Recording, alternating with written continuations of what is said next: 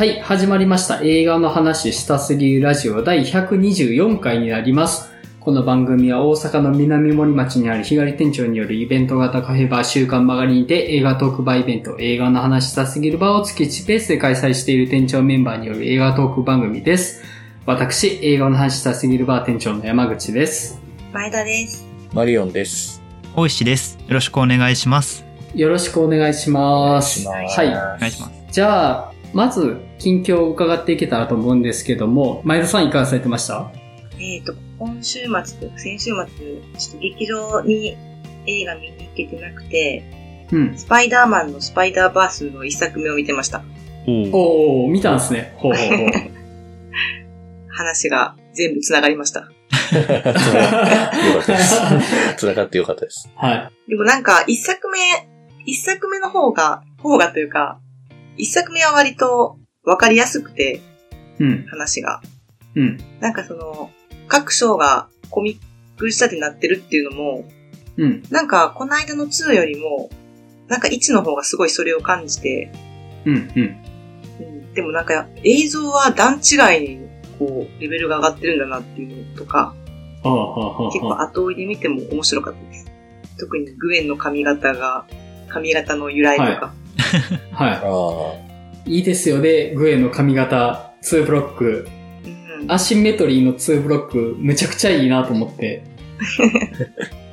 そう、それにちゃんと意味があったんだなとか。うんうん。でもなんかその、おじさんのくだりは、うん。まあ知ってた、いや知ってたというかあんまりあの分かってなかったんで、うん。ええー、ってなったんですけど、うんうん。うん。なんかでも、2よりも1の方が結構あっさりしてるなと思いました。なんか話が全体的に。うん。うん。そんな感じです。はい。まあ、収まりはいいですよね、1の方が。うん。なんかもっとなんか難しいのかなとか思ったんですけど、うんうん。2が結構、うん、スピード感があったんで、あ。ああうんうん。バタバタしてるのかなと思ったら、うん。1は結構まとまってました。うんうん。なるほど。はい。マリオンさんいかがされてました？そうですね。えっと、新作だと、アシスタントと、えっと、うん。マルセル小さな靴を履いた回ってやってましたっけ？サブタイトル。と、あと、インディ・ージョーンズと運命のダイヤルを見に行きました。うん。で、あと、ちょっとインディ・ジョーンズの運命のダイヤルを見る前に、魔球の伝説と、最後の聖戦と、あとクリスタルスカルの王国も、うんちょっとまあ復習というかまあ、2作目3作目は僕見てなかったので、まあいい機会だなと思って見まして、まあそういう感じで過ごしてました。はい。うんうん。そうですね。で、まあアシスタントはおいさん話してくれたので、まあいいかなって思ったんですけど、マルセルはめちゃくちゃ可愛らしい話で結構うるっとさせられるんですけど、意外とちょっと怖いとこもさしてくるような映画だなっていうふうに思いながら見てましたかね。うんまあ小さな会が主人公なんですけど、家族がどっか行ってしまったっていうことになって、それに気づいた、まあ、ある男性が、まあ、YouTube で、まあ、ドキュメンタリー形式で彼の生活をこう撮っていって、それを発信して、で、それが大きなブームというか広がりになっていくみたいな話なんですけど、なんか結構そういうちょっとドキュメンタリーとか、あとなんかそういう SNS です拡散みたいな部分がちょっと意外となんか、見てるこっちはちょっとダークにちょっと見えるなみたいな描き方をしてるのがちょっと不思議なバランスだなというふうに思いながら見てて、うん。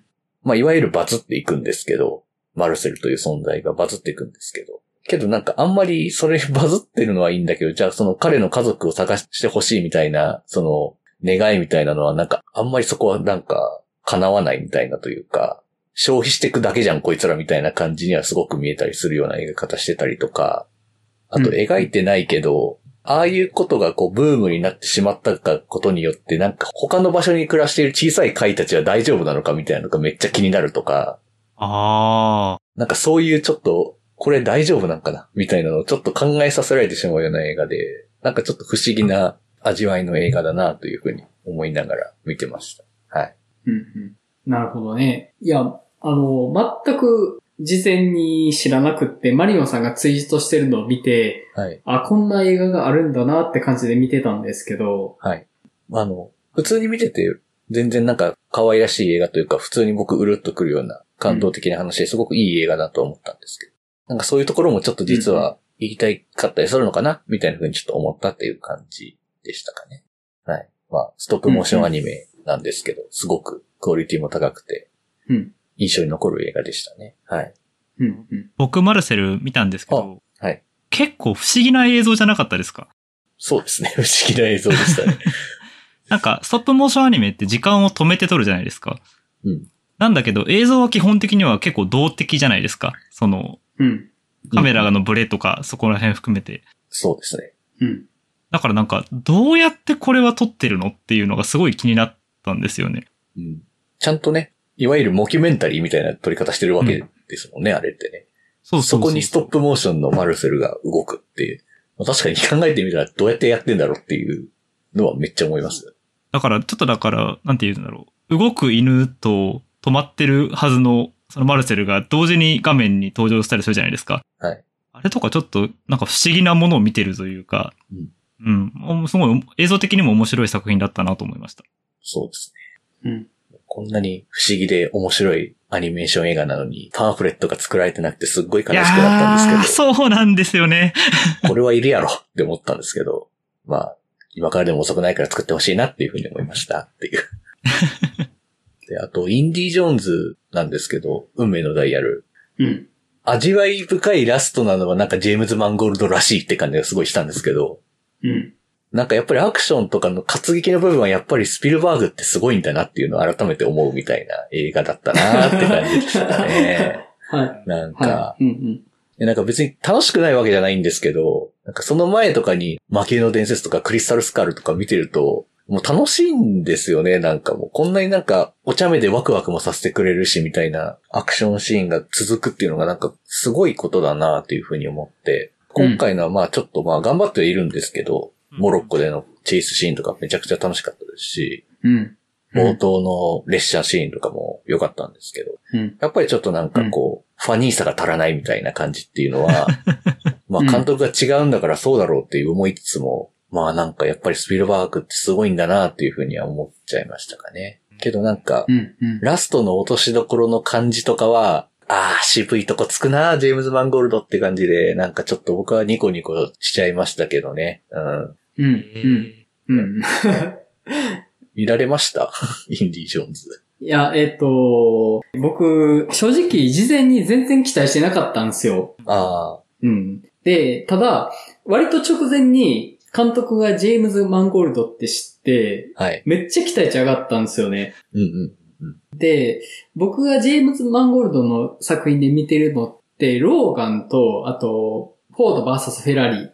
だったんですけど、はい。結構、なんていうか、男の物語を爽やかに見れるなっていう、この時代に爽やかに見れるなっていう印象があって、うんうん。で、どうしてもね、その、男の物語って今結構見ようとすると、喉に突っかえる部分があるなとは思ってて、それって例えばまあ、トキシックマスキリニティがとかうん、ポリティカルコレクトネスがとか、なんかこの感じってちょっと飲み込みづらいなみたいなのを、あんまり感じることなく男性的な物語を楽しめるなっていう風に彼の作風を見てて、その感じを今回も見れるっていうのをすごい期待して見に行ったんですけど、はいで、その部分に関しては大丈夫だったっていう感じはあったんですよね。うんで、えっと、ヒロインの人がフリーバックの人ですよね、あの人。ああ、そうですね。フリーバックの。はい。うん。まあ、その、フリーバックの人を採用するっていうのは、まあまあなんかその、やだみみたいなのはないんだろうなっていうのはあったんですけど、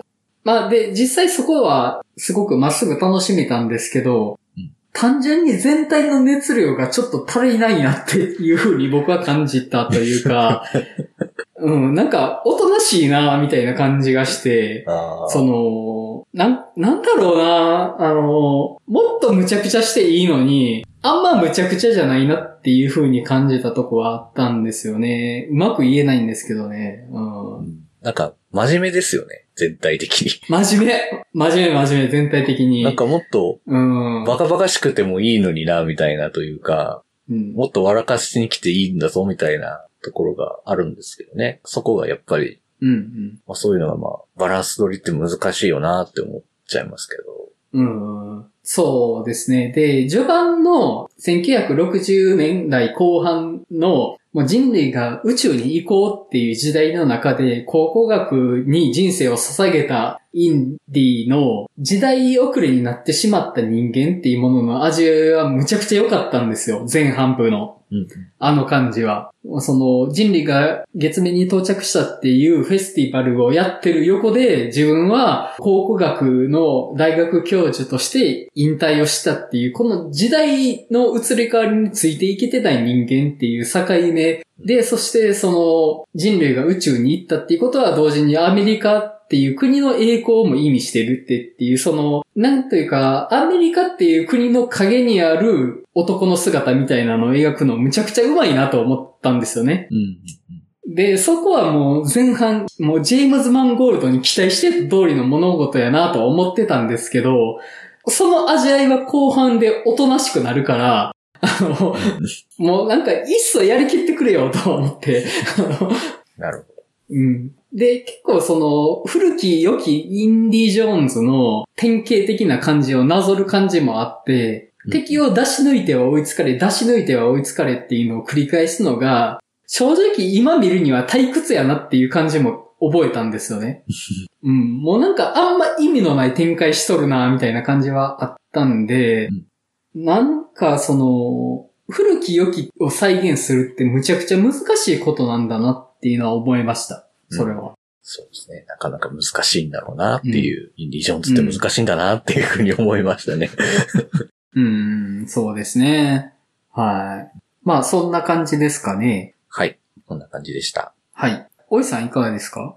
えーっと、今週は、えっと、マルセル、さっきあの話した通りで見てきたっていうのと、うん。あと、山女っていう邦画を見てきまして、はい。うん。結構それが印象的だったなっていう感じですね。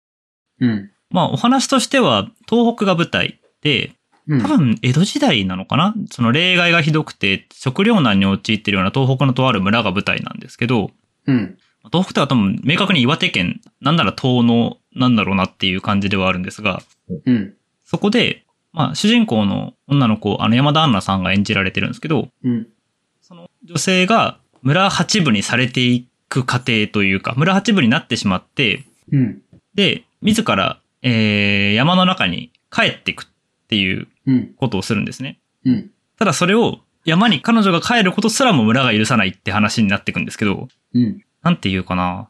最近ちょっと知ったことで、結構海外だと国家の統治みたいなもの、あるいは文明的なものに合わなくて離れてって、えっと、独自に民族化していくような人たちがいるらしいんですよね。うん。ゾミアって本で書かれてたりするんですけど、うん。多分今回の山女って作品は日本でそれをやろうとした女性の話だなって思って、うんうん。稲作というか、ある意味その文明的なものに、の中では生きれなかった人が、自らコミュニティを作ろうとした話に見えて、うん。だけどそれがいかにその日本の社会というか、まあその村の中で止められたか。で、その止める論理は結構現代にも通ずるようなところがあって、うん。うん。なんかそこのえぐみ含めて結構味わい深い映画だったなっていう感じですね。うん。うん。結構気になる作品ではあって、興味深いなとは思ってるんですけど、うんうんうん。結構良さそうですね。そうですね。結構まあ静かな作品ですし、意外とその俳優陣の方々も、と、長瀬正俊とか、あと森山未来とか、割とこうんううん有名どころを扱いながらも、結構渋い作品にはなっていて、うん。うん。その語り口含めて、なかなか良かったなっていう感じですね。うん。うん。うんちょっと気になってます、本当に。うんうんうん。ぜひぜひ。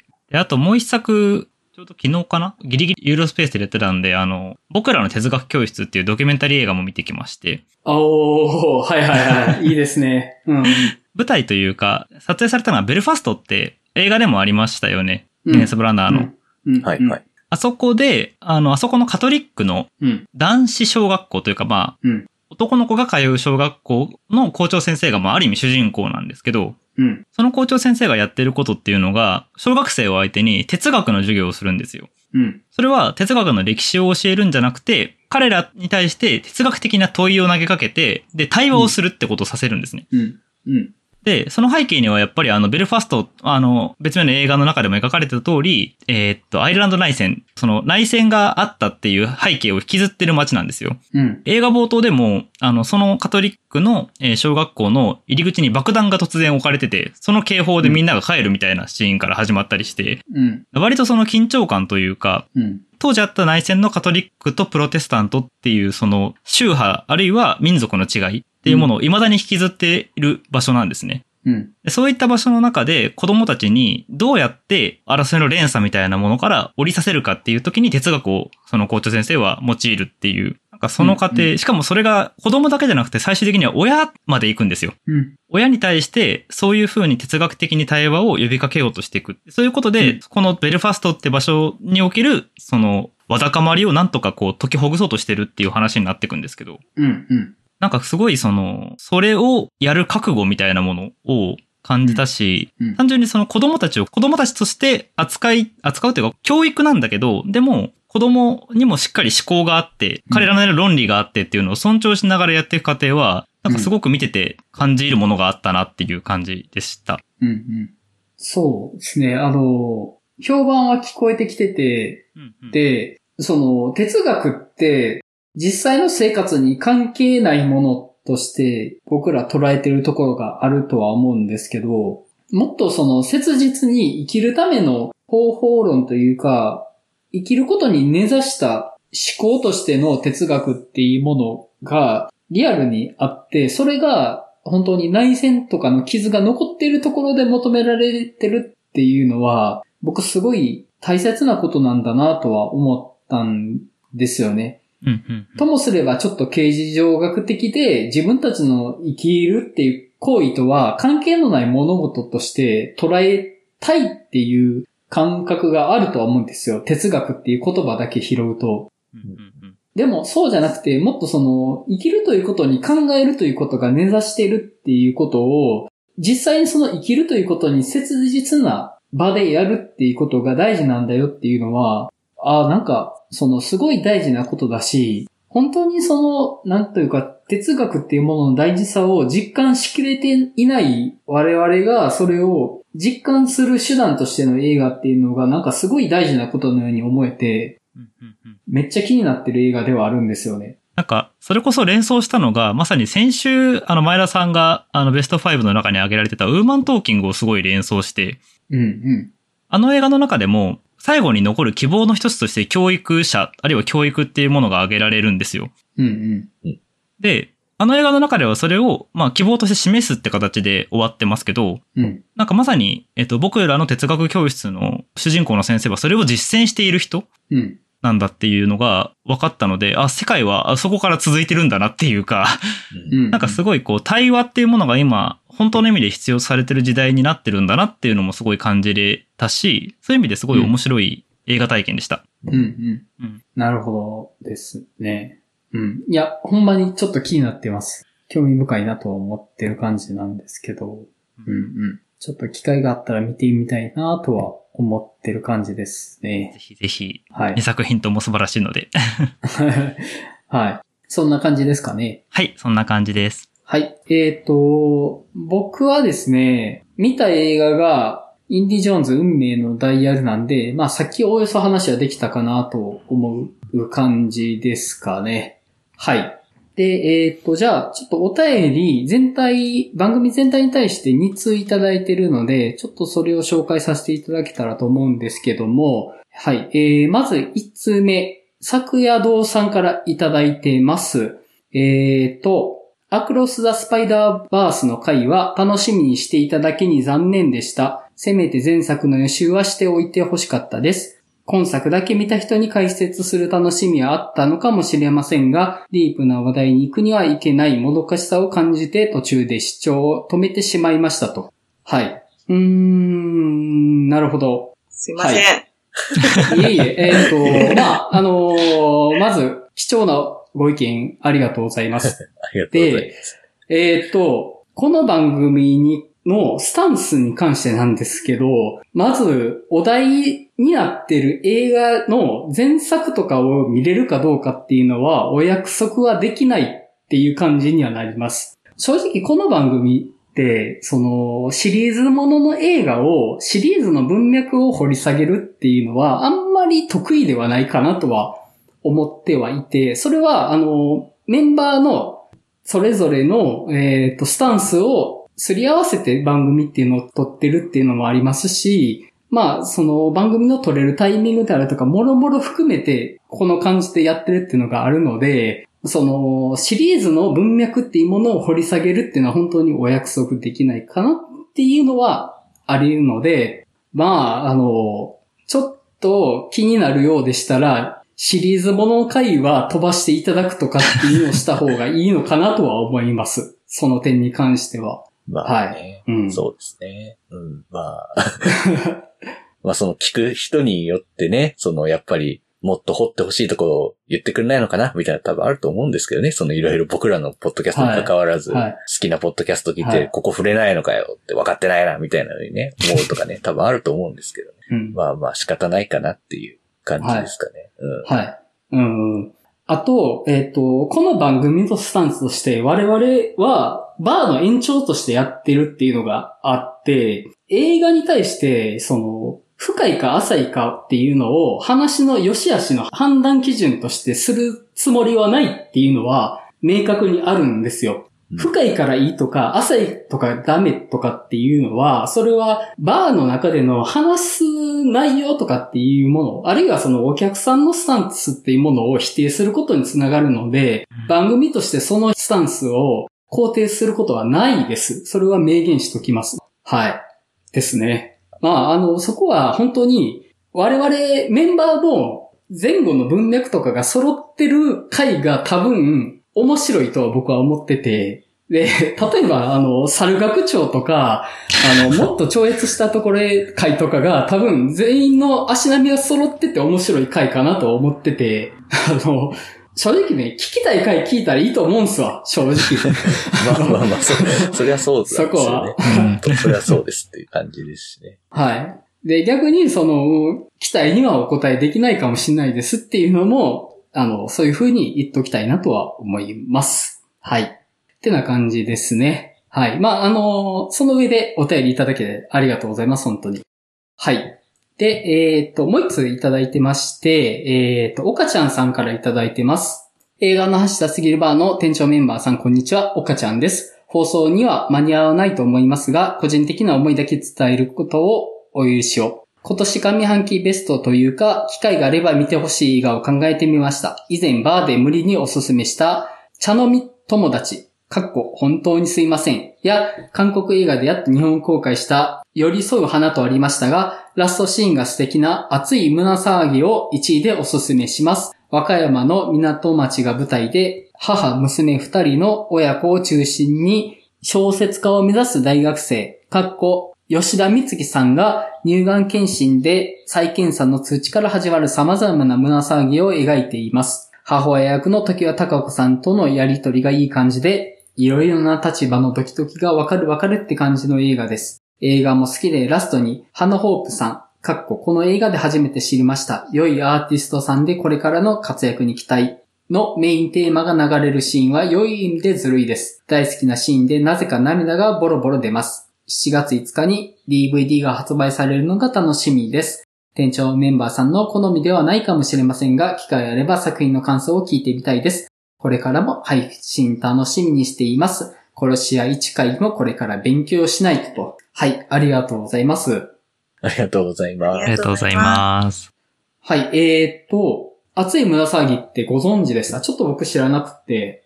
タイトルしか知らないですけど、そうですね、うんうん公開してた時には結構、あの、映画好きの一部の中では結構話題にはなってたなとは。